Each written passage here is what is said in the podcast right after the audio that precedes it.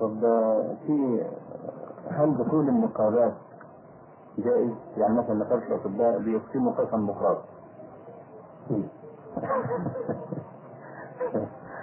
وأي نقابة ب- بتحدث فيها أقسام آه، مثلا بما معينة مثلا بخصوص. فهل آه، جائز هذا؟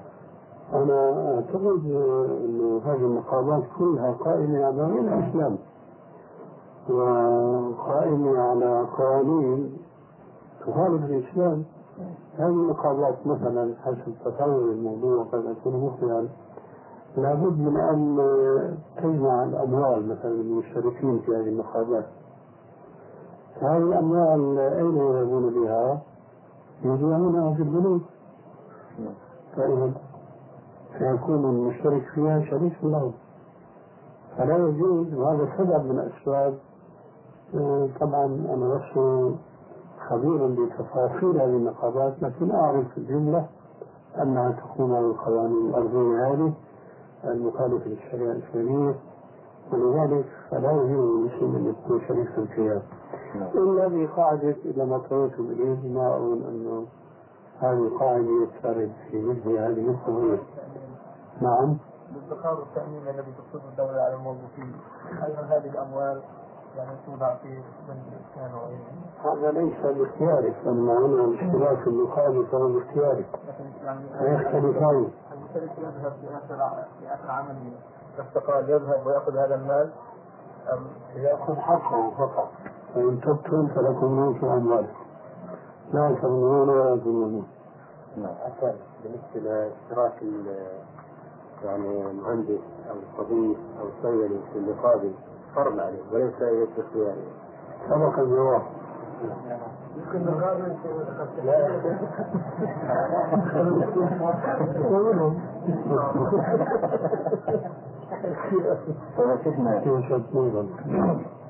رجل ذهب إلى أمريكا وذهب لضرورة ملحة.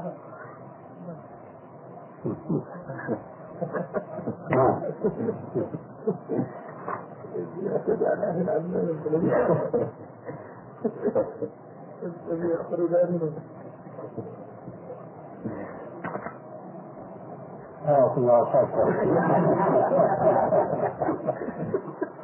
نعم رجل ذهب لأمريكا في مثلا بعثة دراسية آه، لصالح المسلمين أو نحو ذلك.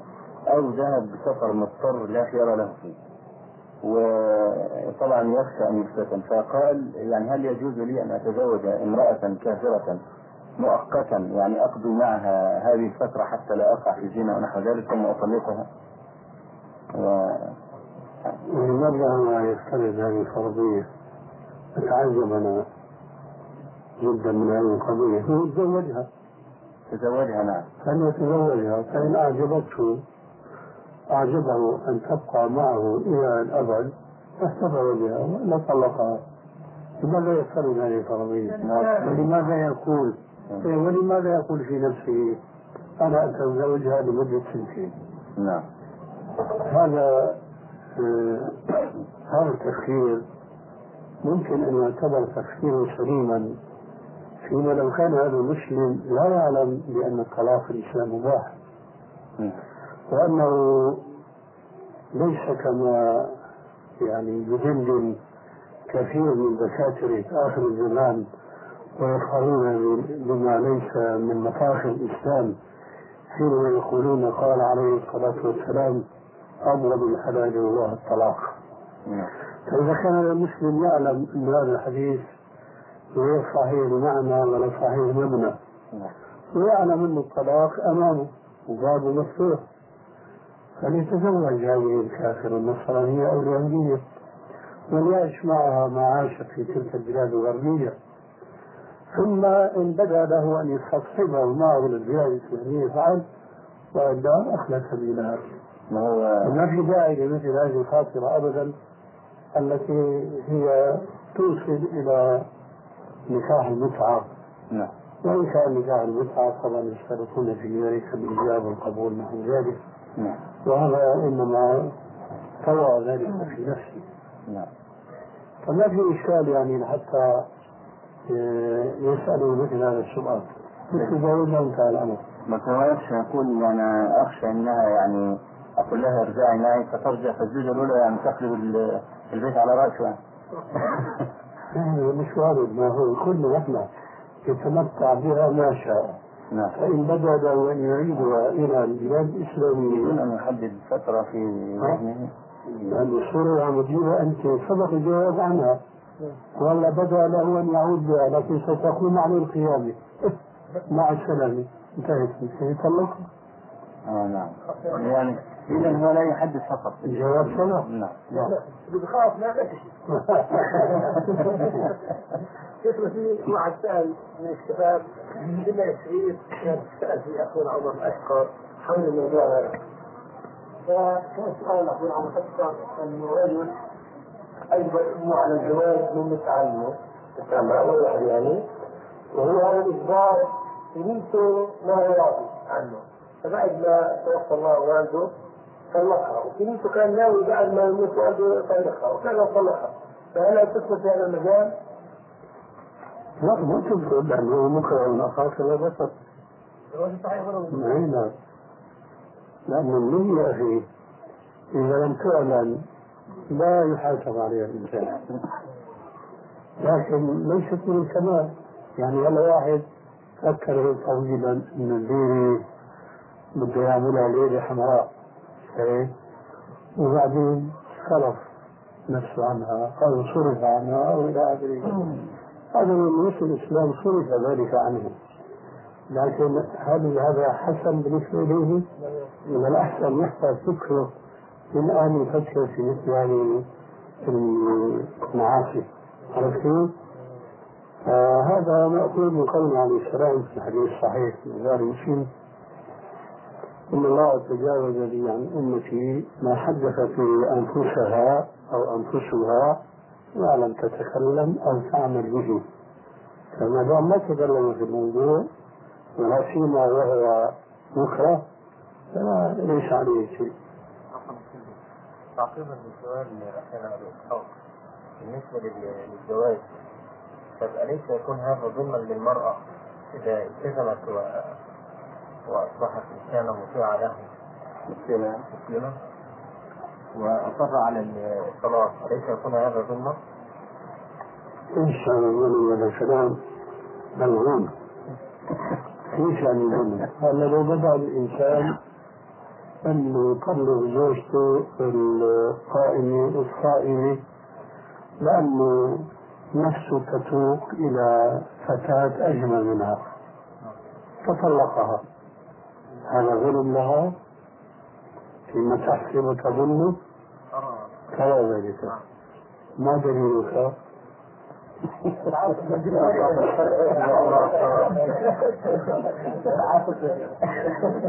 يعني الطلاق يحدده الرجل ال- عادة إنما الطلاق بيد من أخذ بالساق. النساء هذول قوامون على النساء. كيف يفعل هذا؟ ولعلك قد بلغت أو قد بلغك حديث حفصة وأن النبي صلى الله عليه وسلم طلقها فنزل جبريل. بتخ امرأة واسناده صوام قوامة مع ذلك طلقها رسول الله صلى الله عليه وسلم. لا شك أن طلاق الرسول يكون في هناك سبب بينه وبين نفسه. قد يعني امرأة في ثورتها تقول كلمة. وقد يأتي من ذلك غريب جدا في في في السنة. مثلا حديث السيدة عائشة. هكذا ساعدني على التذكر إنه كانت إذا كانت آه، رضيانة عنه عن زوجها آه، تقول إيش؟ ورب إبراهيم. رب محمد. اما إذا كان يرضعها آه. يعني اسلوب من غيرات النساء. نعم. آه، كذلك مثلا إن هي إلا يهودية عن صفية مثلا وهي زوجة الرسول عليه السلام. فممكن أن يصدر من المرأة الصالحة كلمة تجرح قلب رجل فيروح يطلقها. لكن هي في جملتها يعني ما هي؟ فهذا الحديث دليل على ذلك. راجعها فإنها قوامة قوامة. لذلك فليس الأمر في موضوع الطلاق كما يعني يدندن حوله أنصار النساء من المسلمين الكافرين بالهجمات الغربية التبشيرية على الإسلام. إنه أنتم تظلمون النساء وإلى آخره فتأثر كثير من المسلمين حقيقة وقعدوا بقى ينبشوا من هذه الأحاديث ما صح منها وما لم يصح حتى يقتربوا إلى العقل الأوروبي. العقل الأوروبي النسائي.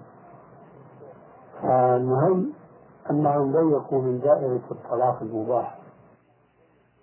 بين البنتين أو بين المرأتين ورغبت الأولى هذا يكون بلا شك أولى.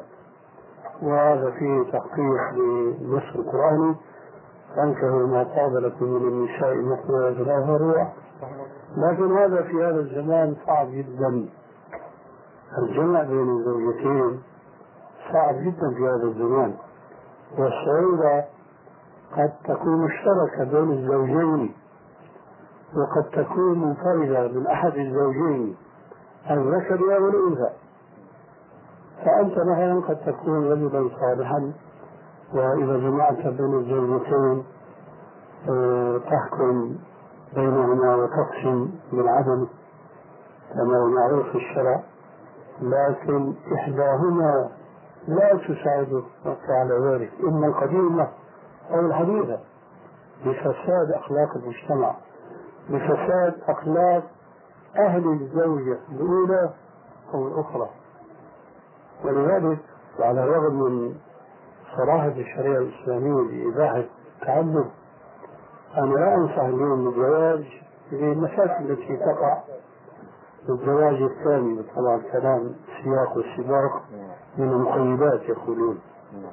لا أنصح المسلم أن يتزوج على زوجته إلا بضرورة ليس من باب الشرع لا من باب مراعاة الواقع. نصلي؟ وهذا غير وضع لا لا هلا بدنا نتعبكم برفع أسئلتكم. لما يا شيخ مثل أنا لو سلم لو سلم اضبط نسألك بالنسبة لمجموعة التشريعات ما تسمى بالقانون المعمول في المحاكم الشرعية الاردنيه المرأة تكون متزوجة من رجل فرضا من الزوج. تستجيب ببيت أهلها تجلس بيت الأهل. ترفع دعوة يسموها الدعوة نفقة مؤجلة. القاضي بيجي بيسألها كم يأخذ زوجك تفتري على الزوج بتقول له 150 200 دينار بيفرض عليه 80 دينار. تأخذ بيت أهلها سنة كاملة تأخذ منه النفقة. هل يجوز لها هذا أن تأخذ النفقة من الزوج وهي في بيت عندها؟ إذا كانت ماشية لا يجوز. أما إن كان هو أخرجها من بيته لابد عليه النفقة. في حدود استطاعته ولا يكلف الله نفسا إلا وسعها يعني يوجد التفريق بين ان تكون هي ناشزه هربت خرجت من بيت زوجها بدون إذن منه فليس لها نفقة. إذا كفى تكون فعلت هذا ولكن القانون ما بيساعد الزوج لأن هذا القانون المعروف بالأوساط من قانون المرأة. صحيح؟ هو قانون المرأة. الزوج إذا ما دفع يثبت ويسجن. من المسؤول من السؤال يعني جواب واضح. جواب هذه مسألة منفصلة عن هذه نعم. أيوة طب يا شيخنا في رجل متزوج بامرأتين والمرأة الأولى آه، عندها مرض أو يعني ما شابه ذلك فهي آه، يعني هو لا يسوي بينهن في الفراش لأن الأولى لا تتحمل ذلك فهل يعتبر هذا ظلم الأولى أو نحو ذلك؟ يخيرها. نعم. يخيرها. إما أن تبقي عندي على ما ترين وإما مثل سبيلتي. لا- يعني مثلا لا هو لا يريد أن يخلي سبيلها إنما هي تعيش معه في نفس البيت وهي أنا فاهم. نعم. إذا هو لا يريد أن يخلي سبيلها نعم. فلا بد من أن يعمل بينها وبين ورثها وإن كانت لا تتحمل هو أدرى بنفسها تتحمل أو لا تتحمل. آه، الزوج سألني هذا السؤال يعني. معليش. نعم. لكن ما المقصود من كونها لا تتحمل. إذا كانت لا تتحمل ستطلب الطلاق. لا تطلب الطلاق. إذا تتحمل؟ لا معذرة أنا لم أستطع تفصيل السؤال. آه، الفراش آه، أقصد آه،. لا- نعم مفهوم كلامك. هو يبيت معها ثلاث ليالي ويبيت مع الثانية مثلا ثلاث ليالي. طيب. ففي الثلاث ليالي هذه قد لا يقربها لأجل أنها مريضة أو لأجل أنها لا تتحمل برغبتها. انتهت المشكلة. يعني ما دام جاء القيد برغبتها نعم. انتهت المشكلة. آه نعم. يجب العدل بين الزوجات في الليلة أو في الليالي التي يعني إذا جامع هذه يجب عليه أن يجامع هذه أم إذا جاءت الرغبة لا يوجد هذا ولكن يوجد أن لا يتحقق رجعت هنا هذا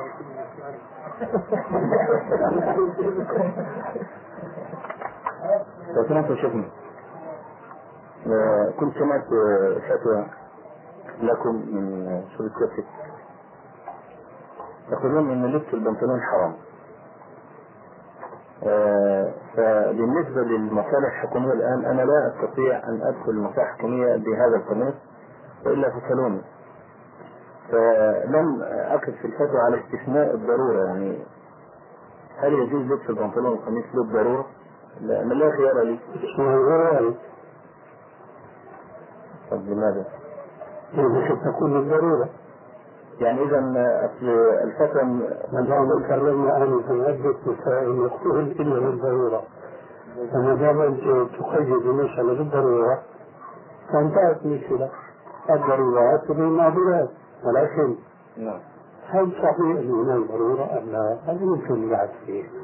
يعني أما إذا سلمنا جدلا نعم. أن هناك ضرورة أي نعم. الضرورات من لكن هل هذا صحيح هو مضطر إلى أن يتفرج ويلبس البنطلون نعم.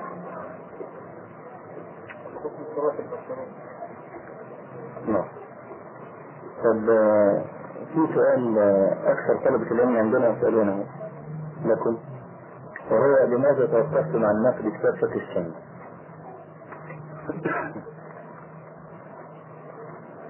توقفت عن إيش؟ عن نقد كتاب فقه السنة للشيخ السابق. أنا توقفت.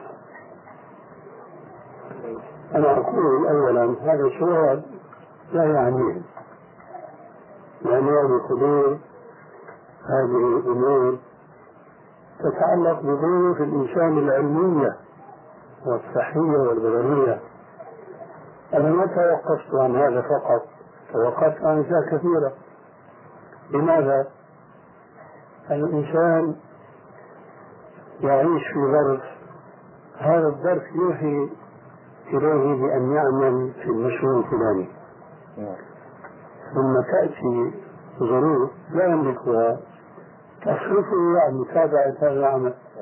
فيجد له مشروع ثاني مثلا تعليقات الجهاد على المجاز معه نعم. هذا يسأل عن فقه السنة وهذا يسأل عن زاد المعاد. وهذا يسأل عن ثمن المستطاع. ولا هذه الأسئلة كل واحد بدنا بقى نجيب له أنا لو سألتني الآن لماذا والله ما أستطيع لأنه مش قضية جامدة سؤال في صور لك إياها لكن أعرف مثلا زاد المعاد كنت أدرسه على إخواننا هناك في دمشق وأنا من بأسي ألا أتبنى رأيا إلا بعد تلخيص أقوال العلماء وجلتهم وتبني رأيا أراجح منها فدرست عليه المجلد الأول من زاد معاد فجاء اقتراح شو رأيك يا أستاذ؟ ادرس علينا الضربة النبية مم.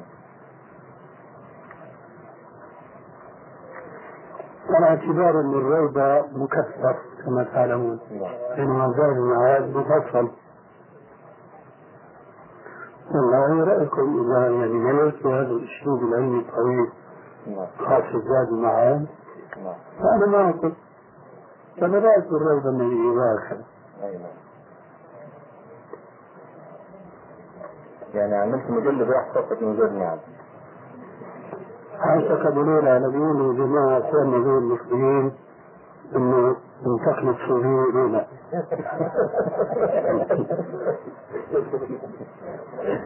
بعض أقول عمل المجلد الأول بالله معاه وهكذا جاءت مناسبة تزوج أحد إخواننا. قال لي شو رايك الف لي رسالة في آداب الزفاف السنة وهو من عاد إخواني هناك. قلت له الحب والكرامة تركت شيء وتوجهت للرسالة هذه. نعم. عن ورقات طويلة نعم. بعد ذلك جاءت مناسبات أخرى فتوسعت حينما أتوسع في هذا أترك ذاك أترك ذاك وهكذا الإنسان لا ينبغي أن يمشي حسب المخطط النظري الذي هو يستبيه الدافع لهذا السؤال ان عندنا في مصر آه، مشهورة أن الشيخ سيد سابق هو الذي طلب منك التوقف عن النفس. وهذا لا أجله إطلاقا. لا اصل له أبدا. ولا سمعت به إلا هذه الساعة. كيف؟ هذا منتشر جدا يعني. غريب والله. نعم. غريب جدا. نعم. الشيخ سابق نفسه في المعسكر التاسع لجامعة القاهرة آخر معسكر إسلامي. كان ذكر قال إن الشيخ الألباني أرسل لي مجلدات إذا آه، تعليقات إذا أضفتها للشيخ السنة يطلق مجلدات. فأنا رفضت. قال هذا أنا من جمع كبير. هذا هذا. لعله ما فهم هذا. وعلى البشر ورجع خلاص. هذا غير هذا. أليس هذا هذا؟ نعم. هو طبعا الفرق إن أنا روايتي إن الشيخ سيد طلب إليك. نعم. هذا هذا لا أصله أما هذا صحيح. لأنه وقع أحد إخواننا المصريين يومئذ كان من الإخوان المسلمين الذين فروا من ظلم عبد الناصر. نعم. وجاءوا إلى سوريا فلما اطلع على آه، تمام المنة على فقه السنة.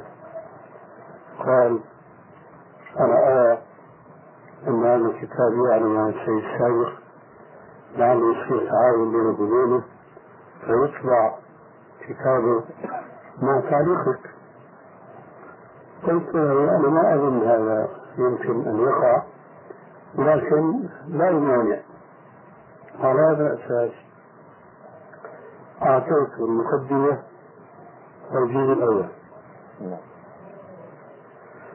ولحكمة ولحكمة يريدها الله تبارك وتعالى وهذا على خلاف عادتي كلفت بعض إخواننا أن يبين المقدمة.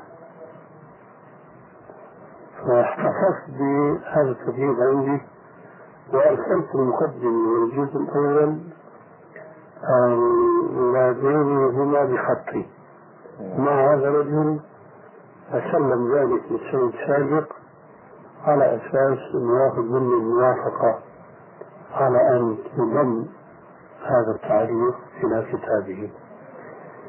بقي المقدمة والجزء عنده أكثر من سنة.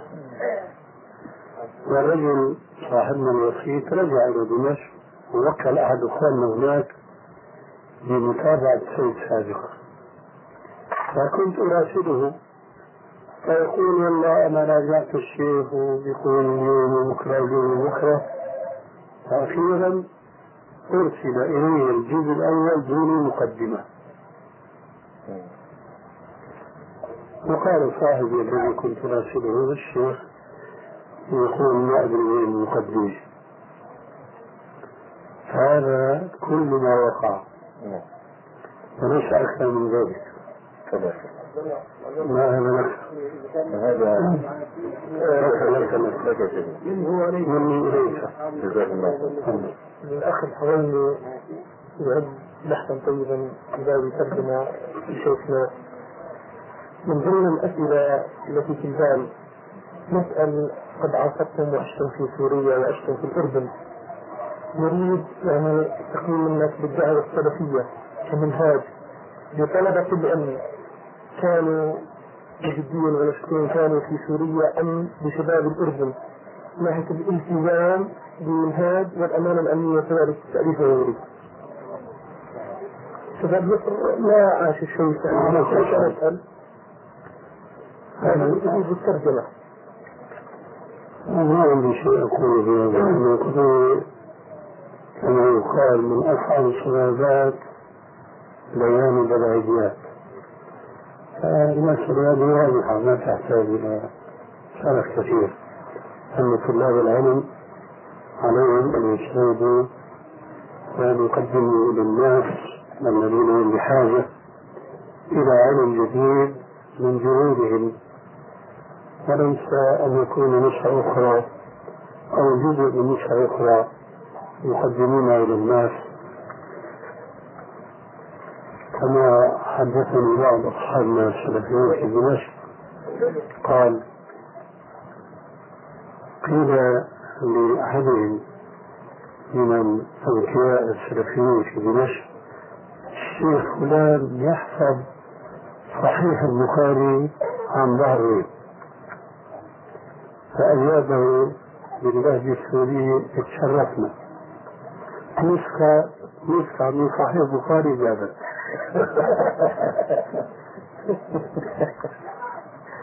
واضح هذا الكلام؟ آه.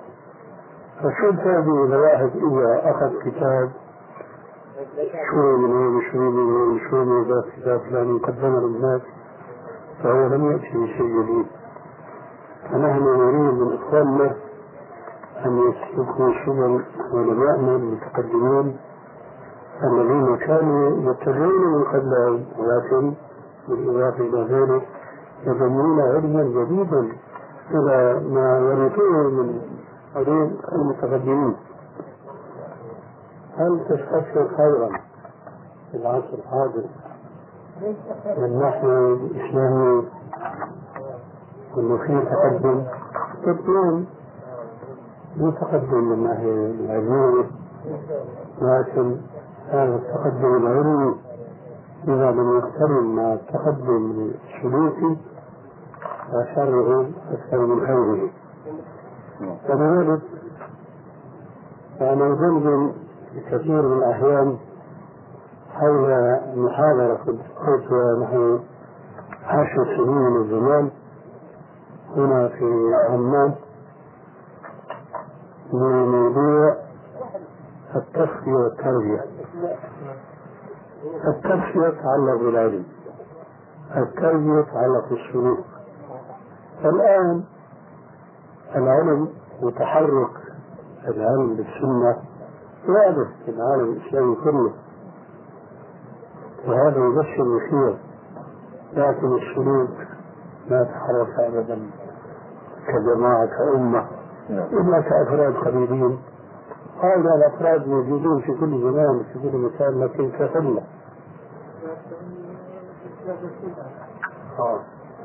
ولذلك إذا لم يقترن مع تصفية العلم تصفية النفوس من أبرامها وأوصافها في سلوكها فلا يكون ما يسمى الدين بالصحوة الإسلامية صحوة حقيقية.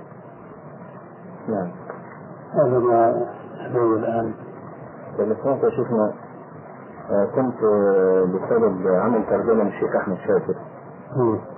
رحمه الله من آه، أقوال المعاصرين أو نحوهم فبقي رأيكم وكم مرة التقيتم بالشيخ وهل تكلمتم على الشيخ فعلا ولا هو مجرد لقاء؟ لا ما يمشي حديث التكلم عليه وإنما لقيته في أول ما لقيته في مكة في أول حجة حججتها. قبل ذلك يمكن كان عمري في حدود بخمسة وثلاثين. وهذه الحجة كانت يعني ليست بمهلة لأني كنت ناشئا في العلم وفي المهنة التي هي تصنيع الساعات فما كان باستطاعتي يومئذ أن أحج لكن قدر الله عز وجل لي وسيلة أنني اخترت اختارني بعدهم مرشدا للفوز السعودي الفلسطيني الذي خرج بعد القتال بين العرب واليهود مع الأسف بالنتيجة المعروفة وعادة الجيوش العربية إلى عواصمها ومنها الجيش الفلسطيني السعودي. وهذا كان يعني ملفقا من ناس من كثير من البلاد العربية وبعضهم أصلا سعوديين. فلما قرر رأي الملك السعودي يومئذ بأن يعود هؤلاء. كان عليهم قائد اسمه فهد بن ماهر الظاهر أن الاسم ما راق له فيما بعد فجعله المالك بالكاف. المهم فهمت منه يومئذ بأنه كان طالب علم في دار التوحيد في الطائف. فهو كان قائد هذا الفوج وعنده كما يقال خلفيه تدين وعلم فسأل عن شخص يختصمه معه كمرشد لهذا الفوج السعودي العائد إلى الرياض. فقيل له ما بقي فلان وفلان. الأول هو الشيخ غير قال رحمه الله والآخر هو أنا. الشيخ لم طبعا إن كان مسلما فاعتذر. فلما جاء إلي وعرض علي الذهاب مع الفوج وهذا يكون طبعا من عاقبة أمره أن مكة من الحج وزيارة المسجد النبوي. وأنا شخص اعتدت أن أقول لإخواننا إذا ما دعاني داع له ترى أنا ما بالأمزح إذا تدعوني عن جد أنا أؤمن بالصديق. هذا زيارة يعني سورية أنا ما بالأمزح لأنه في عادة هناك يكون واحد عم يشتغل أي شغل بمر بالنار صديقه يقول له تفضل. عليه تفضل قد يكون ولا مؤاخذ عم نبذة المجاري يقول تفضل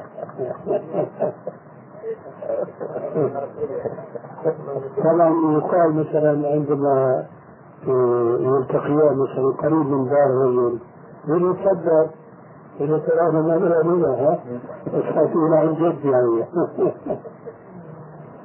فأنا طبعا من الحاجة لا أستطيع فلما عرض علي هذا قلت ما جميل أنك سأستشير والدي.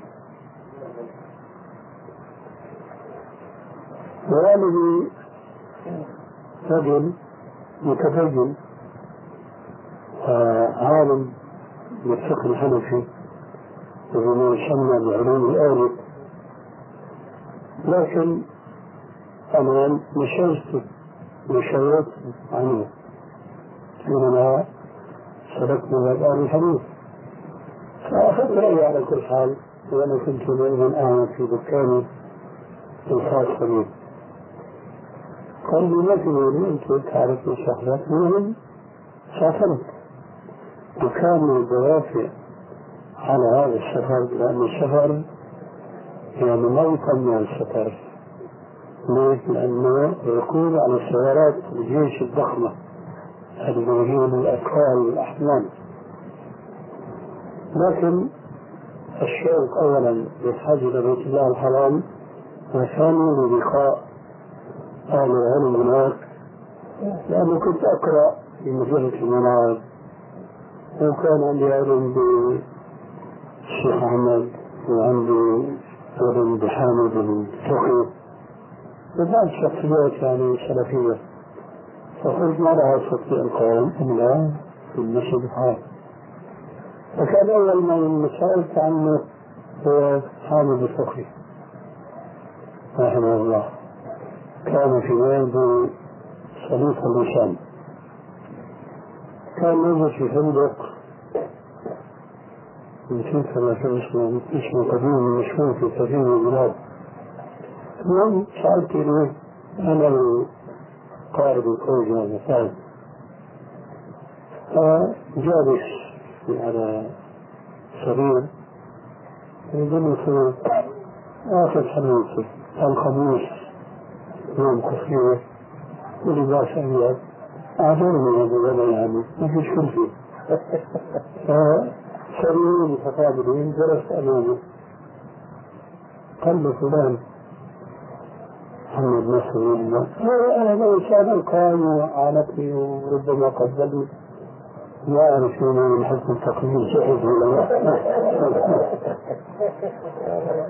وأهلا وسهلا حالك كيف نسأل الأمل أني ذكرت لقاء الشهود أن الخوان الخوان استعظمت هذا الكلام. إيش هذا يا شيخ؟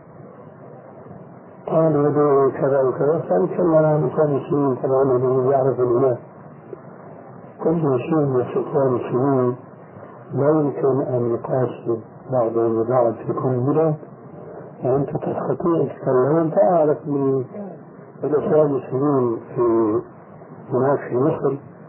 فأنا ما أعرفهم ولا أستطيع أن أنكر عليك ما تقول في حقهم لكن في سوريا ما أظن يجوز لك إسلامية يتحدث عنهم وأنت لا تعرفهم المهم يعني جلسنا معه وتعرفنا عليه وانتهى من اللقاء والثاني هو سألت عن أحمد شاكر رحمه الله.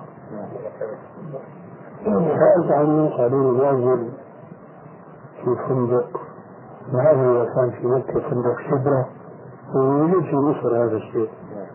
يوم ذهبت لا إشكال في مدخل الفندق. سلمت عليه وعرفت بنفسي قلت له أنا سألت عنك من قصدي أني أستفيد من علمك. أنا قرأت لك بعض الرسائل وبعض الكتب الخاصة تعليقا على المسلم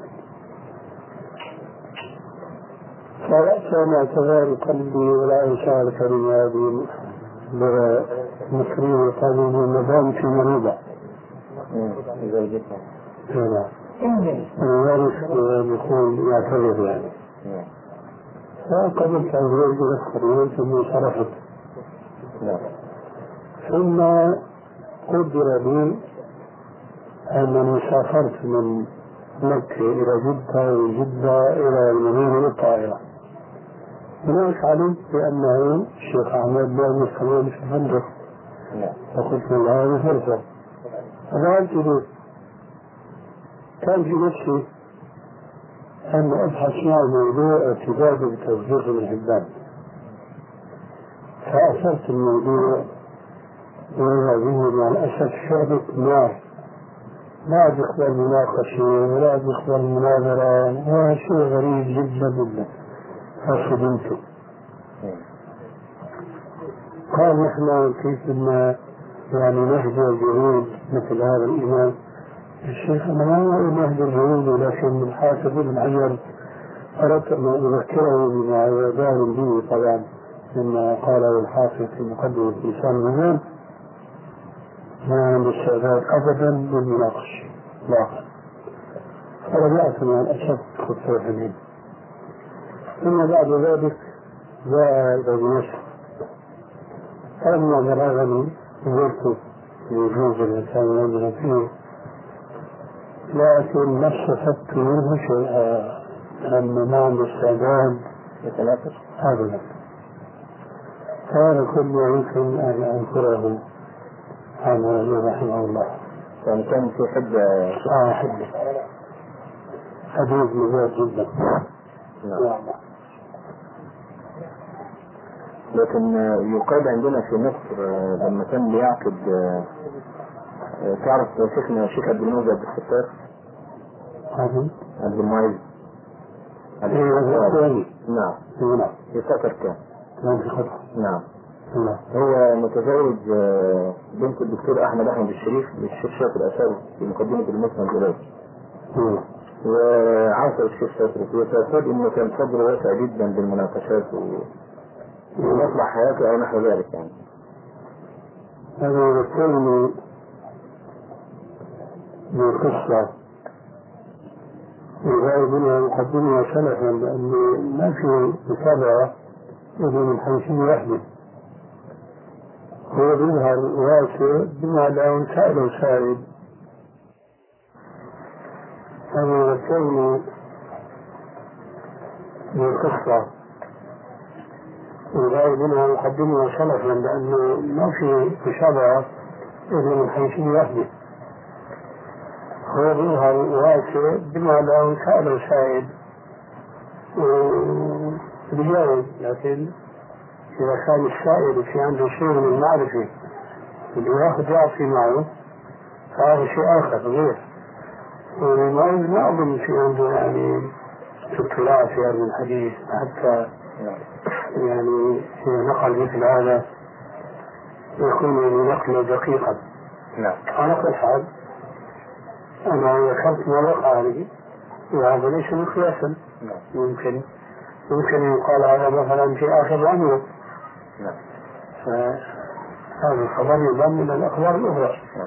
أما الذي أنا رأيته فهو ما ذكرته لكم. فأريد أن أقول كنت أتردد على مركز الإخوان المسلمين في دمشق. لما قال لي أحدهم واسمه الحسن عمود كان له صلة قوية بنا مستقبل الدعوة السلفية دعوة لكن هو منخرط في الإخوان المسلمين فذلك الذي يوما شابا قاديانيا اسمه علاء الدين. وذكره لي يعني شو بدي يقول مادحا له بأنه واسع الصدر جدا ليس هيك فشو رأيك تشتغل فيه؟ هو يعلم مني أنه أنا ناقشت القدميين وأخذنا جلسات متتابعة هناك. فهو بطبيعه الحال أنا رجل ما بالابد بخجل فجدت دعوته فأتصل مع رجل فالتقينا في مركز الاخوان المسلمين في غرفة خاصة.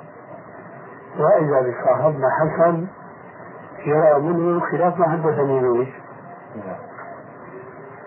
وصارت المناقشة وحديد وصوت يرتفع وإلى آخره لما خرجنا قال لي والله عيب أنا ما بعرفه هيك هذا علاء بعرفه طويل وبال قلت له يا أخي بدك تاهي الملاحظة هذا أول قادياني داعية هذول بيطولوا بالهم مع عامة الناس لأنه ما في يوم بيسألوا سؤال بيلقي محاورة ليش حتى يفوت لكن لما تحطه تحت المحك. تأخذ وتعطي هنا بقى. ترتفع إيش؟ الحرارة. قال والله صحيح وجه المشابهة فقط يعني بين التخفيف إنه تسأل المجال يتكلم يتكلم. أما تأخذ وتعطي خاصة فيما تخالفه فيه في رأيه هذا لا يسوى تماما الا نوادر من الرجال حقيقة. طب منزل الشيخ أحمد شاكر بين علماء الحديث معلش يا شيخنا إحنا هذه فرصة العمر فنحن يعني لن نسامحها. منزل الشيخ أحمد شاكر؟ رحمة الله بين ال- العلماء ال- المعاصرين له. أنا ملتقي بمثيل له. الشيخ أحمد شاكر؟ أي نعم. أنا ملتقي بمثيل له. وأنا لا أقول. لأنه عدم الوجدان لا يدل على عدم الوجود. فممكن يكون كما يقال في الزوايا خبايا أي نعم. لكن أنا ما اكتشفت هذه الزوايا. حتى أعرف ما فيها من الخبايا. لكن في حدود ما علمت الصلاة أنا ما شفت. طبعا هذا من آثاره. نعم. من آثاره. أما من الوقار يعني كفرها ما ما صار شيء منه إلا عن من واحد القدس. لكن أنت يا شيخنا بالنسبة للشيخ أحمد الصديق الغماري الغماري ذكرت لنا أيضا في أول جلسة معك إن هذا الرجل لم تلتفت لمثاله فيعني آه، هو الشيخ احمد شاكر في مسألة الصناعة الحديثية. شوف هذا يختلف الأمر. هذا كان في مجال أن يستكشف كنها قوميته الغماري آه الغماري لأنه سألت عن أسئلة وأجابني نعم. الشيخ أغلب. انفك الباب بيني وبينه. لكن الشيخ أحمد في جهده خاصة مسلم وعلمه هناك يفوق الغماريين جميعا لأن الغماريين شو لهم جهود؟ لهم آثار رسائل فقط ثم يبدو فيها التصوف والتعصب من المالكي المالكية وبالمناسبة اليوم بقرأ على هذا عن طول الغماري رسالة يحكي بالمناسبة أن في مسألة لحوم الخيل قولان. الحل والتحريم. هذا هو الأقوى. التحريم تعليم عن الخيل الأقوى. حاولت صعب في ذهني شو الدليل اليوم؟ بده يكون جعله يميل إلى ترجيح هذا الكون. كيف بالمناسبة أن في مسألة لحوم الخيل قولان الحل والتحريم. هذا هو الأقوى. التحريم؟ تعليم عن الخيل الأقوى. حاولت صعب في ذهني شو الدليل اللي بده يكون جعله يميل إلى ترجيح هذا الكون مع قوله في صحيح البخاري مين من حديث آه، هم إيش؟ آه، من حديث أسماء بنت أبي بكر. نعم. أنهم أكلوا لحم الخيل في عهد النبي صلى الله عليه وسلم.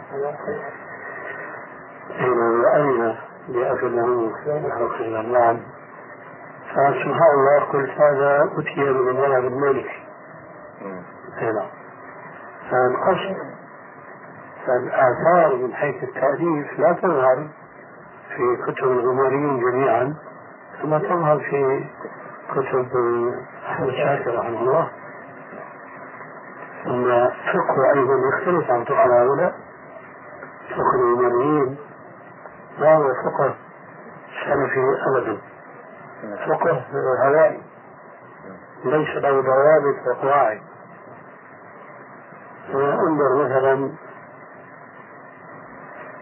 تشميش الآذان استحباب السيادة في الصلاة والإقامة والأذان الله أكبر.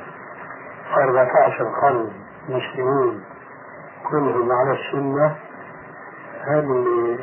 هجر الكل حتى يعرف بل التواتر باستنباط عقلي أعوج أعوج. ثم أنا سيد ولد آدم. شو المانع أن نقول وأشهد أن محمدا عفوا أن سيدنا محمد رسول الله. شو المانع ما دام هو كذلك. الإخلاص في صحة الصلاة وراء إيش؟ المذياع بكرة بيربطوا صلاتنا ب- في إمام مسجد. بيبيع هناك. ويسكروا المساجد بقى كلها ها؟ هم كلها تشكل المساجد كلها وهذا خطأ عجيب جدا كأنه المقصود به أنه خالف واضح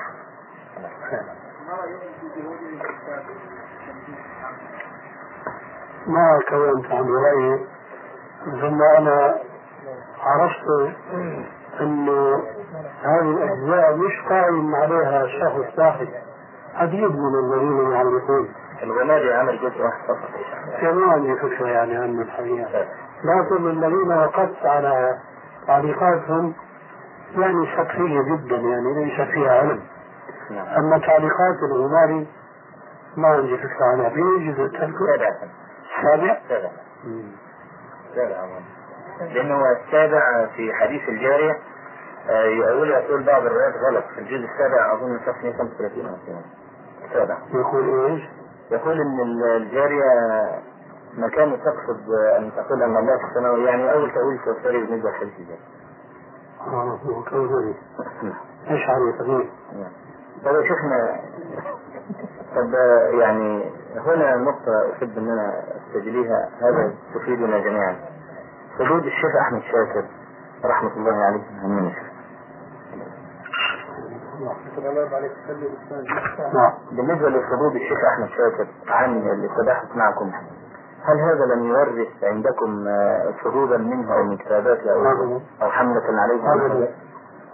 أبدا والحمد لله لكن أنا قلت يعني لعله كان يعني على وضع عائلي كما ذكر لي في أول مرة لما نصيحه نعم.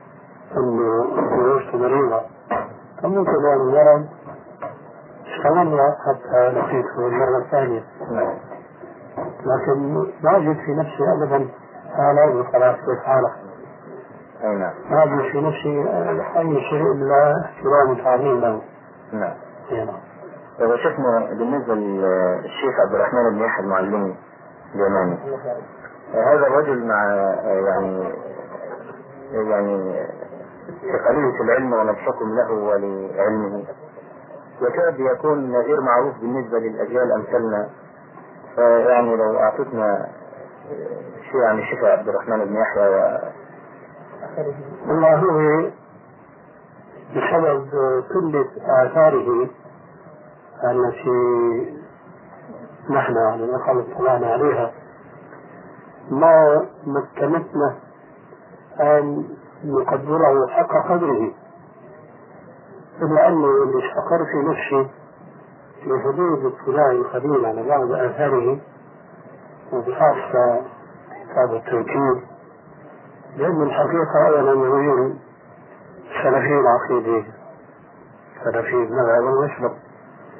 ثم عنده باع طويل في تراجم الرواة وليس فقط الرواة الذين آه، يتعلق بهم الحديث بل هو واسع اطلاع على تراجم الرجال من كل الطبقات المفسرين محدثين لغويين ونحو ذلك.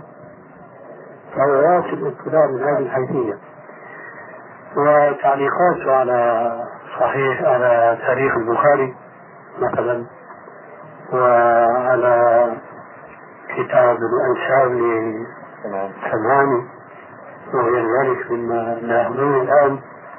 أكبر دليل على سعة أفقه في هذه المجالات. لكن يبدو أن عنايته بتصحيح التضعيف إما أنها كانت قليلة أو أنه لم يتح له أن يلج هذا الباب ويتفرغ له بسبب قيامه على خدمة التراجم وكأنه كان متخصصا فيه. لكن الحقيقة لما الإنسان ينظر إلى مناقشته للكوثري سواء من الناحية الحديثية أو الناحية الفقهية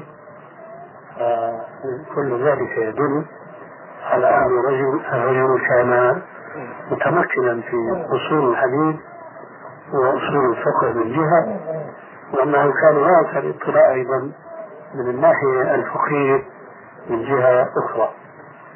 هذا ما يحضرني حول هذا الرجل رحمه الله. وقد التقيت به أيضا في تلك الفترة التي لقيت فيها الشيخ أحمد شاكر في مكة حيث كان مدير مكتبة الحرم المكي. يوم كانت المكتبة في نفس الحرم. أنا كنت أتردد إلى المكتبة في كديون وأراه هناك مكبا على البحث والتحقيق. لكن ما كان لي معه يومئذ نعم لأنه ما كان في تعارض سابق ولا يوجد من يعني يوفر لنا سبيل التلاقى نعم هذا ما عندي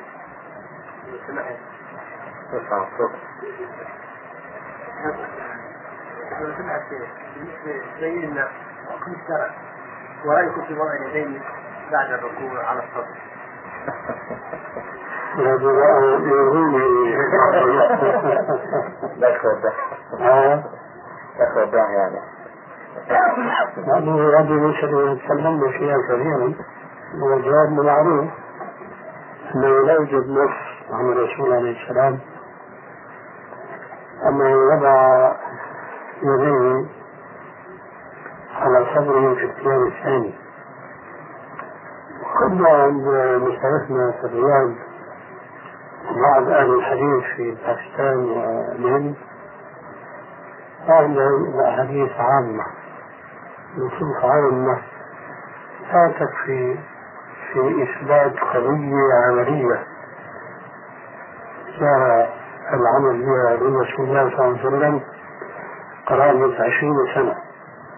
فلا ينقل أحد من أصحابه عليه الصلاة والسلام أنه رآه واضعا اليمنى واليسرى في القيام الثاني لا يوجد هناك إلا نصوص عامة هذه النصوص العامة في فهم الاعتقاد لا تكفي لإثبات سنة لو وقعت لنقلت.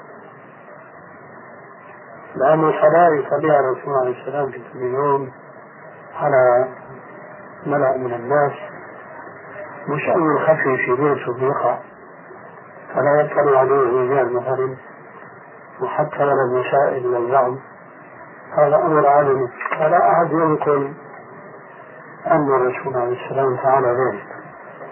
كل حجة حديث سالم سعد الساعدي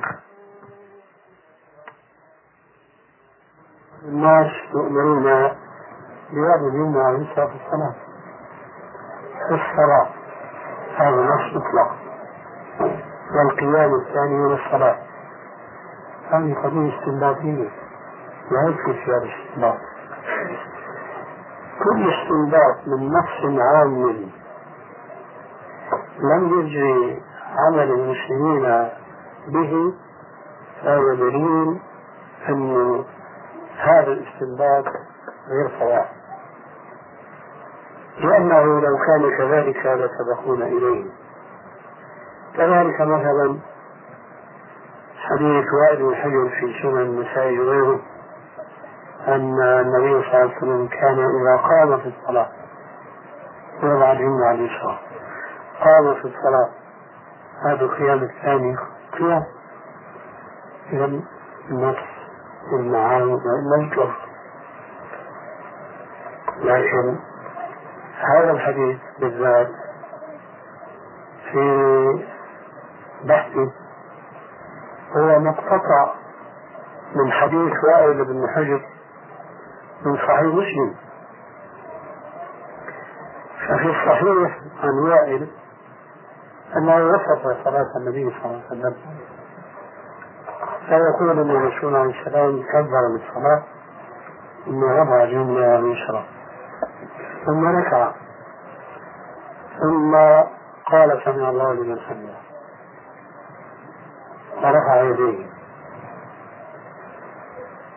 ثم سجد. بين كتفيه فكلما ذكر رب اليدين يقول كما فعل في تفسير الإحرام لكن لما ركع ورفع رأسه من الركوع ما ذكر الوضع الثاني هذا. ولو ذكره لقال كما فعل في القيام الأول. ويبدو والله أعلم أن الحديث الذي في السنن هو قطعة من هذا الحديث. لما فصل عن السياق والسباق أعطى ذلك المعنى الشامل نعم. للكلام الثاني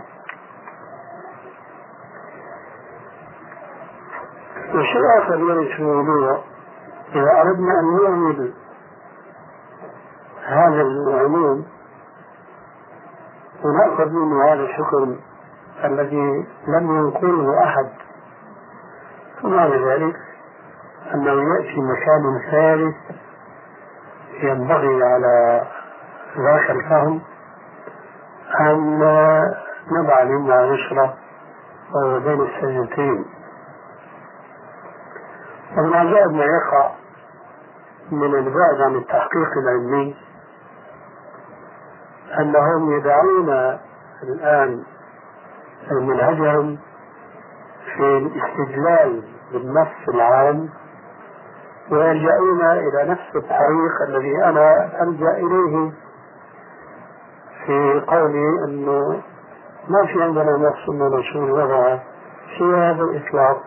هذا الإطلاق يشمل الوضع بين السجنتين لا السجنتين ضد التشابه طيب هذا قياس نحن الآن نسألكم هل عندكم نص أن الرسول عليه السلام لما جلس بين السريتين وضع يديه على فخذيه هذه أنا وقد تخصصت من صفة صلاة النبي صلى الله عليه وسلم لم أجد حديثا في هذا ولذلك لم أذكره في صفة الصلاة لأني ما تعمدت أن أذكر فيه استنباطا وليس لصوابا إنما هو النقل من الحديث فليس للذين يحتجون بهذا العموم إلا أنه المسلمين هكذا يفعلون.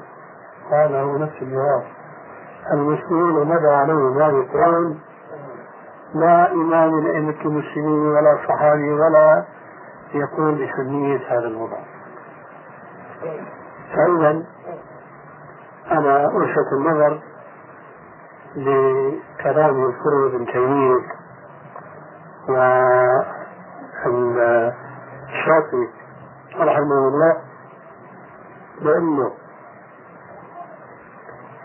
العمل بالنص العام في جزئية من جزئياته التي لم يجري العمل على هذا الجزء هو سبيل للابتداع في الدين. لأنه ما من بدعة وهذا كلام يتجلى تماما في كتب الغمار هذا. لأن كل شيء بدعة بيقول لك ما في نهي عنها. ما في نهي عنها. وداخلة في النصوص العامة فإذا أضرب أنا مثلا موضحا جدا وهو دخل جماعة المسجد لصلاة سنة الظهر قبليه مثلا وواحد هنا واحد هنا متفرقين. فبدأ لأحدهم فقال تعالوا يا جماعة نسمي جماعة؟ وقال عليه الصلاة والسلام يقول لا يعني جماعة. وقال عليه الصلاة والسلام صلاة الرجل مع الرجل أشهى من صلاته وحده صلاة الثلاثة أشهى من صلاة الفجرين والله أدلة حديثية صحيحة. شو ردنا يا سلفيين؟ يا قابضين في حالة القيام الثاني. شو ردكم على هذا الاستدلال؟ نفس استدلالهم جوابي أنا وجواب كل سلفي أنه هذا ما جرى عليه العمل فلو كان هذا الاستدلال صحيحا لسبقونا إليه. وكل البدع التي يفعلها المبتدعة مثل هذا دليلهم أدلة عامة. ما جرى عليها العمل إطلاقا. فأنا أرى أن هذا الذي يعني يفعل اليوم في هذا الزمان. هو من هذا الباب مدعاة من استجلاب بأدلة عامة لم يجري العمل بهذه الجزئية. هنا فإذا وكل خير في اتباع من سلف وكل شر في اتباع من خلف لقد سألني أحدهم منذ أقل من أسبوع من شغله فقال لي أنت قلت في خطبة الصلاة من الوضع هذا الثاني بدعة كيف هذا مشايخنا بيحتجوا بأحاديث عن الرسول عليه السلام. وأخطأ يقال في مسلم الإمام أحمد حديث أن الرسول عليه السلام كان يضع يديه في القيام الثاني. قلت له هذا لا أصل في مسلم ولا في غيره. ولو وجدوا مثل هذا الحديث يقول الأمر الذي فيه تسلسيات لكن أظنك واهما وهذا لا أحد سمعته يذكره. ثم ضربت له المثل السابق بالنسبة لجماعة النفل في المساجد. فاتصل بي ثاني وقال لي أنا نقلت كلامك الشيخ الشيخ الغراب فقال إنه الحديث صحيح ويجب العمل بالحديث وكلام يعني كلام سليم لو كان الحديث صريحا بذلك. لكنه طيب بس أنا وضحت لك انه ما في عندنا استدلال إلا بالعموم. ضربت لك المثال كيف لا يامر بالعموم؟ قال أنا ذكرت ذلك للشيخ. لكن الشيخ قال هذا ليس له علاقة بهذا. قلت له يا أخي ليس له علاقة من كل الجوانب لكن تلك الأمثال مضروبه للناس. فأنا واصلة اولا ان لماذا نحن لا نصلي النوافل جماعة لأنه ما نقل إلينا؟ وإذا استدل علينا مستدل بمثل ذلك الحديث نقول ما جرى العمل بهذا؟ قال هذا رجل هو الشاهد يقول إنه ذكر عن الإمام أحمد أنه قال لا بأس بوضع دين في هذا القيام قلت له اولا هذه الرواية كفانا مؤلف البحث فيها الشيخ ابن باز حفظه الله فقد بين بعضها. فشرحنا منها. ثانيا لو صحت هذه الرواية عن الإمام أحمد لكانت حجة على الذين يقولون بسنية الوضع لأن هذه الروايات عن أحمد تفرق بين الوضع الأول والوضع الآخر. فلو كان له يرى السنية لم يكن لا بأس بذلك. ويشير بهذا أن المسألة منظم فيها شيء يعني. ولا كان يقول سنة مثل ما قال في الوضع الأول أنه سنة هذا مما يحضرني الآن حول هذه القضية. وإياكم أنا أصلي يا عبد الله. عشرة متر طب كنا أذن خلينا نصلي نصلي. إن شاء الله. طب شفنا بالنسبة للشيخ محمد نجيب المطيعي تعرفه ما أدري اللي هو مجموعة أكمل المجموعة شرح المهذب. نعم. آه، ما التقيت به؟ ما أدري طب قرأت تكملته؟ قرأت منها. ما رأيكم فيها؟ ما هو يعني قرأت يعني؟ هو على نمط أبو الجنة عبد الرحمن. نعم. يعني هو نقال. نعم. ما هو بحاث ومحقق أي نعم. هذا من جهة وبعدين كأنه ناري. آه، الشافعي هذا الشافعي يعني ما تأثر بالحديث. فهو يعمل في الحديث كعلم مثل الذي يدرس الحقوق؟ كعلم. أما هو يمكن لا يعمل في ذاك العلم. نعم. وهكذا كان أكثر المشتغلين بعلم الحديث. طوال القرون كانوا أولا غير محققين يرون المحبة والذب ثم لا يتأثرون بما علموا من الحديث. فترى هذا حنفي وذاك الشافعي وآخر مالكي وهذا حنبلي نعم. ونفس المشكلة لا تزال قائمة حتى اليوم بالنسبة لبعض المشتغلين بعلم الحديث كهؤلاء الأموريين مثلا. نعم. وهذا الذي تسأل عنه فهو مثل لا يحكم الحديث فيما اختلف فيه الناس. على أنه ليس محققا فيه نعم. وإن كان جاءت منه بعض الرسائل لكن أنا كعادتي ما عندي استعداد أن أرد على الرسائل. هو أرسل لك شيخنا شيخ المطيع؟ نعم. طب صح الرسائل يعني. هذا قديم. نعم. هذا قديم ظاهر كما يقولون بمثل الشام قبل ما تطلع ريحتي. نعم. فقد تكون رائحة طيبة وقد تكون طيبة على اختلاف الأذواق. نعم. وهذا اللي ذكرني انه في عندي رسالة نزول عيسى عليه السلام في آخر الزمان بعنوانها يا عبد الله. قامة البرهان. إيه. نعم. عليها خط وهدية إلى الأستاذ ما أدري إذا إليها محمد ناصر الدين. الآن طلب لنا وهم جنب ليش؟ طلعت ريشتي عنده إني سلفي نعم. فهو شاف كتب قديمة مثل السلسلة غيرها. فتوهم في فأرسل إليها بكتاب لي ثم الآن لم يعد بطبيعة الحال لأنه شم رائعة أنه مجسم ووهابي وآية في هذا اللي سماه رد المقنع أنه هذا ليس فقط وهابيا بل هو شر منه وكذا وكذا إلى آخره. فسبحان الله يعني علم الحديث. آه، بركته في تقويم خلق المحدث أولا ثم فكره ومذهبه ثانيا فإذا رأيت حديثيا لم يتحسن خلقه ولم يستقم فكره فأفهم أن حديثه أو دراسته للحديث هي لأمر دنيوي. ما هو هذا الأمر الدنيوي؟ حدث عن أنواعه وأسبابه ولا حرج. قد يكون مثلا للمال قد يكون للظهور ومن أقوال الصوفية هب الظهور يقطع الظهور.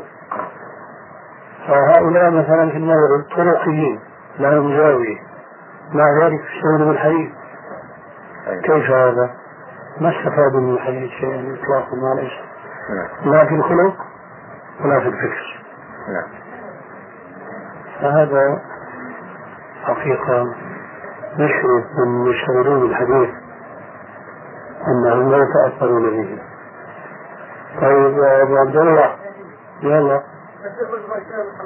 طب آه، كنت ونحن على الطعام سألتك عن الأخ محمد عمرو. يعني أنا فقط أريد أن أسجل هذه لأنها تسعد رأيكم في ما ما لي مستحضر الآن. أنا أنا مستحضر أعطيتك آنفا وسجلته أيضا؟ أما إذا كان بدي فصل بدي أرجع لرسالة من جديد. نعم. يعني هذه بها أصبح مش النسية لكن مجمل ما تتذكره من رسالة إيش؟ أعتقد أنه باحث جيد نعم. وله مستقبل جيد في اعتقادي.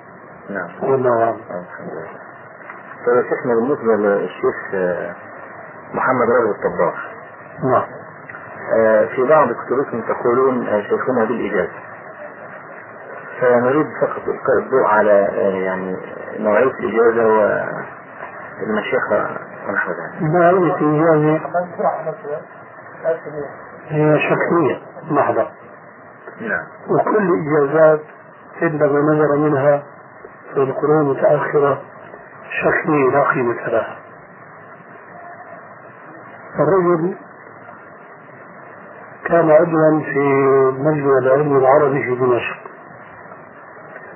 كان يتردد إلى دمشق لمناسبة وغيرها وكان من جملة الأعداء الشيخ عبد القادر المغربي وكان له ابن ربما سمعتم باسمه هو محمد مبارك. محمد مبارك كان في برهة من حياة الأخوان هناك رئيس الأخوان المسلمين. وأنا كنت أتردد على الإخوان المسلمين وأرحل معهم في رحلاتهم وأحضر في محاضراتهم. وطبعا معروف الغاية من ذلك وهو نقل الدعوة إليهم. ولذلك تأثر الكثير منهم. كان من هؤلاء محمد المبارك. طبعا إلى قدر. نعم. كان الشيخ راغب رحمه الله آه، بحكم تردده إلى دمشق كان في بيني وبين والد محمد المبارك عبد القادر مودي فكان ينزل عندهم ويزورهم فكما حدثني محمد المبارك أنه في جلسة جاء ذكري. فذكرني محمد المبارك بخير انه هذا شاب ماشي وعنده همه ونشاط في علم الحديث وما يعني تفاصيل فهو أحبني هكذا في الغيب. وقال لمحمد المبارك انه أنا بس إيه؟ لازم في خبر لمحمد ناصر. عشان أنا بدي اجيزه فنقل إلي ذلك محمد المبارك وواحد اليوم إذا نزل في فندق هناك في دمشق. اتصل بي الدكان. قال الشيخ هذا جاء. فذهبت إليه. لا أعرف أنا من قبل. سلمت عليه وحدثني بما كان سمع من المبارك. وقال إنه أنا بيعجبني هذا الشيء لأن علم الحديث اصبح نفسا منسيا والى اخره فانا بحب جيزك قلت له جزاك الله خير. هو عامل إيجابي على طريقة المشايخ لكنها كتاب. كان سماه بالأنوار الجدية في الإجازات الحلبية أو نحو هذا. فخلي أقرأ يعني الشركيات كلها قرأت به في نفس الكتاب يمكن في مكان ما. فبعد ما قرأت. انتهى كل شيء. ومطبوعة الإجابة في نفس الكتاب.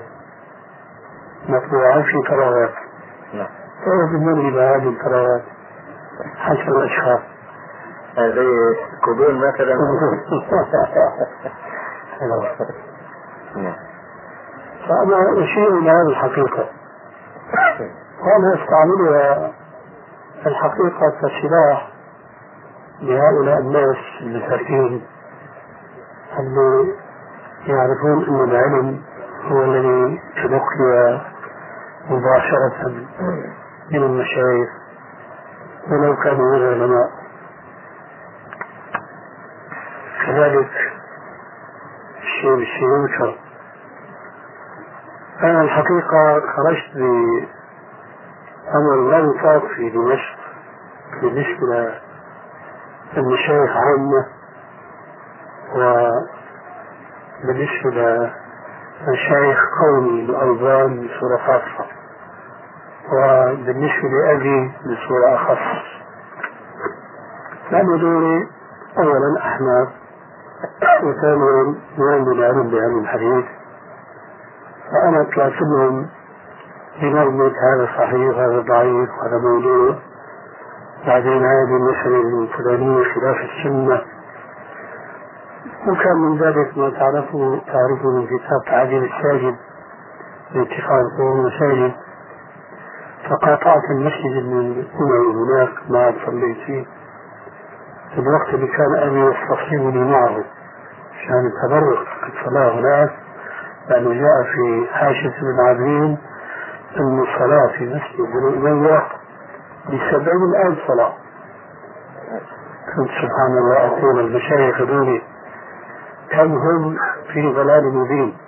بيسمعوا الحديث صحيح مسلم صلاته في مسجد هذا بألف صلاة. شو جاب المسجد الأموي؟ سبعين ألف صلاة. أكثر من المسجد الحرام. النبوي المهم فهذه القضايا عندك زوبعة هناك أقامت الناس أخذتهم خاصة والدي رحمه الله. وصاحب له. الشاهد عند الصاحب الآن. أرسل إلي يوما. قال لي أنا عاوزك في البيت في عندي ساعة معطلة قال طيب. كنت أجيب أجيب قال بعد المغرب طيب وجدت عنده طالبين. هم هنا كان زملائي في دراسة على والدي فقط وتلقي القرآن بالتجويد. سلمت غرفة بعيدة واسعة جدا. جلست عند الباب هو هناك في الزاوية. قطع من الدرس وقال أنا بدي كملك الكلمات بس لا تزعج لا تنزعج لا تغضب قال له خير إن شاء الله إيش هو؟ قال إيش ترك بهذا؟ قلت له ما عندي خبر إيش ترك بهذه؟ أنا لا أزال عربي قال لا ترفع يديك في الصلاة هاي جملة أشياء اللي أنا قاعد فيها ودخلوا بها علي وقال بعضهم مدى اسحاق أربعين جلدي لأني تركت المذهب الحنفي. قلت له يا أخي لما تركت المذهب الحنفي. قال ترفع يديك قلت له طيب ارفع لكن ما بتورق مثلا. وأكثر المسائل اللي أنا بتبناها حيث دراستي السابقة. فمسألة واحدة بتخرجني عن مذهبي وعشرات مئات من المسائل ما تخليني في مذهبي. ودخلنا معه في نقاش وقال لي أنت ما بصير تجتهد أنت شو أنت وشو كذا؟ وأنا صار لي 20 سنة هون الشاهد 20 سنة كسرت ركبي أمام المشايخ. ولسه أنا ما بسمع عن الشيخ. وين أنت؟ لا درست ولساتك شاب إلى اخره تبيت أنا طبعا ببحث معه وهو ياخذ الحراره وصورة لا أنساها ابدا. في الوقت اللي قال لي بس أنا بدي ما كم كلمه ما في زاوية منها كان هناك في الزاوية كان يمشي زعفا مثل الطفل الصغير وأنا ساند داري الجدار ورافع رجلي هيك لو لعندي ويحكي مع ابني ما بصير هيك وهيك راح وين صار شو السبب؟ لأنه يضيق لغة ما في عندهم حجة ما في عندهم كلام فالشاهد الإجازة هذه تدخل بعض الناس حيرا. أنا هذا ما له شيخ. أنا بقول لي شيخ الإجازة شيخ راغب بالعالمية وقال له تاريخ حلب وكذا إلى آخره. لكن الحقيقة أنا أنا أشعر ببعض الناس يطلب مني إجازة أقول لهم أنا أولا ما كنت ما في إجازة وبعدين بشوف إعطاء الإجازة حماقة متناهية. لأن هذه لا تعطي علما إنما تعطي شكلا هذا فلان إجازة من فلان عامة ما شو بفهموا والله هذا إجازة من فلان وكل ما كان المجيزون كثيرين كل ما كان المجاز بقى هذا سماؤه. مع أنه مكان صعب ما يستفيد من هذه شيئا إنما يستفيد من اجتهاده بالنسبة للمشارب المشارب خلف الصف يعني الإنسان دخل المسجد والصفوف وجدها كلها تمام. فهنا إذا أخذ رجل من الصف طبعا يكون في قطع الصف. وإذا صلى يكون هناك قطع للصف الأمامي وإذا صلى منفرد دخل في الحجر إلا لا صلاة المنفرد خلف الصف فماذا يفعل؟ هل هذا يكون له رخصة؟ لأنه لا يصلي حتى تنتهي الجماعة؟ لا يجوز له أن ينتظر الجماعة حتى تنتهي. بل عليه إذا عمل جهده ينضم إلى الصف الذي هو أمامه فإذا لم يجد مكانا لينضم إليه صلى وحده وصلاته صحيحة. لأن الحديث أو الأحاديث التي جاءت تؤكد بأنه لا صلاة لمن صلى وراء الصف وحده. هو كأي حديث من الأحاديث التي تحكم ببطلان الصلاة بسبب عدم القيام بركن أركانها. كمثل مثلا لا صلاة من النقرة ذات الكتاب فكذلك صلي قائما فإن لم تستطع فقاعدا. فإن لم تستطع فعلى جنب ومن صلى قاعدا ولا يستطيع القيام فصلاته باطلة لأنه ترك ركنا. لكن إذا لم يستطع أن يصلي قائما فصلاته صحيحة إذا صلى قائما. كذلك لا صلاة لمن صلى وراء الصف هذا مقيد بقاعدة اتقوا الله ما استطعتم وما دام الصورة أنه دخل المسجد ولم يبلغ خرج الصف يسدها ولو بدم يعني صاروا شيئا قليلا ما استطاعوا إلى ذلك السبيل فماذا يقال لكم؟ استطيع ما لا تستطيع. ما رأي حضرتكم في في من يقول يعني يأخذ إن كان من الصف الأمامي بحجة قول يعني قول الله عز وجل وتعاونوا على البر والتقوى. وبأن هناك يعني خصوصية يعني تبيح هذا الصف فأن يكون مثلا المأموم الذي وقف في ذلك الصف انتقل وضوءه فهو يخرج من الصف وقد ترك فرجة. أو الإمام آه، قد يعني يخرج ويستحدث. واحد فيكون أيضا قد ترك فرجة. فيكون هذا مثلا يبيح لمثل هذا الشخص الداخل أن يأخذ إنسان ويكون فيه صفا جديدا؟ أنا أعتقد أن هذا الفقه هو من فقه المجتهد في آخر الزمان ظن هذا رأيي وجد الصف أمامه. من سرع الناس من غاف تجاوز معه ثبت أقدامه هل هذا كذلك؟ لا يستوي مثلا وكذا يجب أن ينسحب بيجدد وضوءه ويأتي ويشترك مع الجماعة. أما هذا المسؤول رغم أنفه. فليس بالواجب عليه أن ينسحب مع أخيه إلى الصف التالي. مع الثاني. ثم ما الذي يوجب عليه؟ التعاون على البر والتقوى. هذا طبعا ليس على إطلاقه وإنما هو مقيد في حدود الشريعة. هذا الرجل الذي يتأخر من الصف إلى الصف الفارغ لكي يسمي المقصد. هذا ليأتي بمثل هذا العمل ينبغي أن يكون عنده إذن الشارع الحكيم.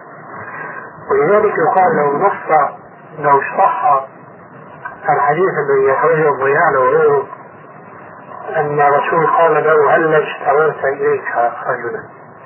كأن انتهت المشكلة لكن ما دام أن الحديث إسناده ضعيف والضعيف لا يجوز العمل به في الأحكام فحينئذ تبقى المسألة مسدودة بالحل إلا من طريق تقي الله ما استطاع أنت واجبك أنك تنضم للصف مش اللي بين يديك تأخر عندك مش واجبه.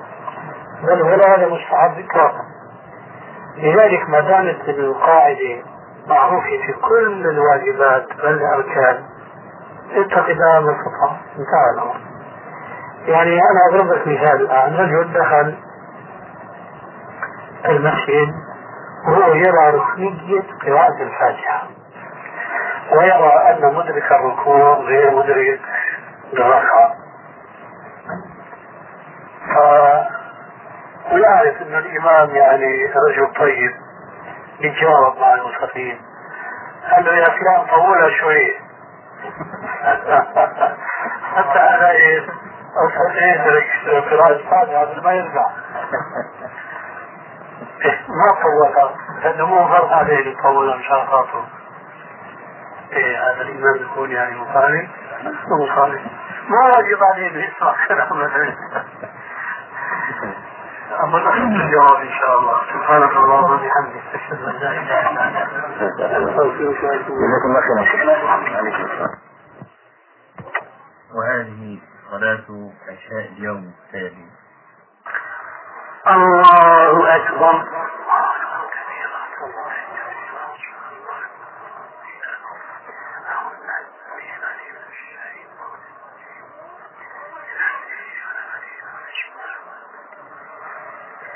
الحمد لله رب العالمين. الرحمن الرحيم. مالك يوم الدين. إياك نعبد وإياك نستعين. اهدنا الصراط المستقيم.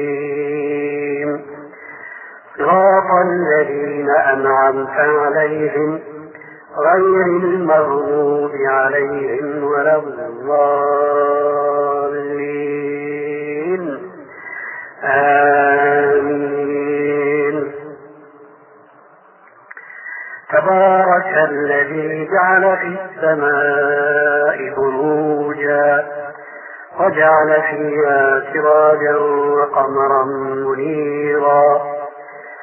وهو الذي جعل الليل والنهار خلفة لمن خلفة لمن أراد أن يتذكر أو أراد شكورا. وعباد الرحمن الذين يمشون على الأرض هونا وإذا خاطبهم الجاهلون قالوا سلاما.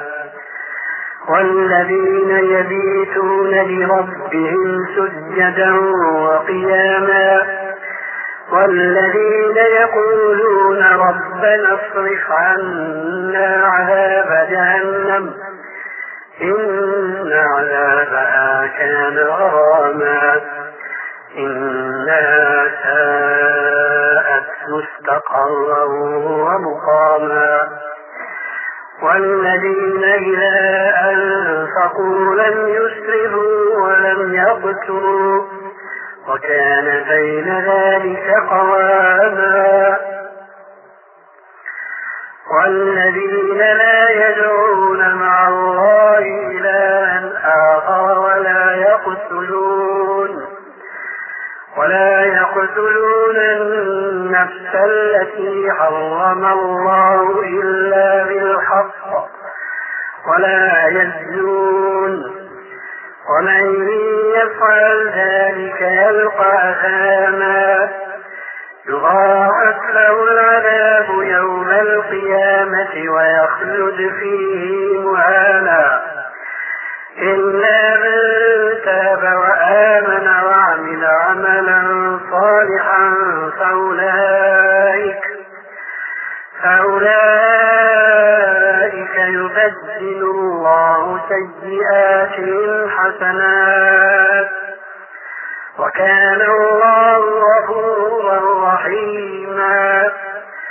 ومن تاب وعمل صالحا فإنه يتوب فإنه يتوب إلى الله متابا.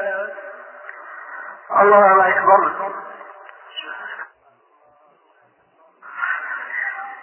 الله أكبر.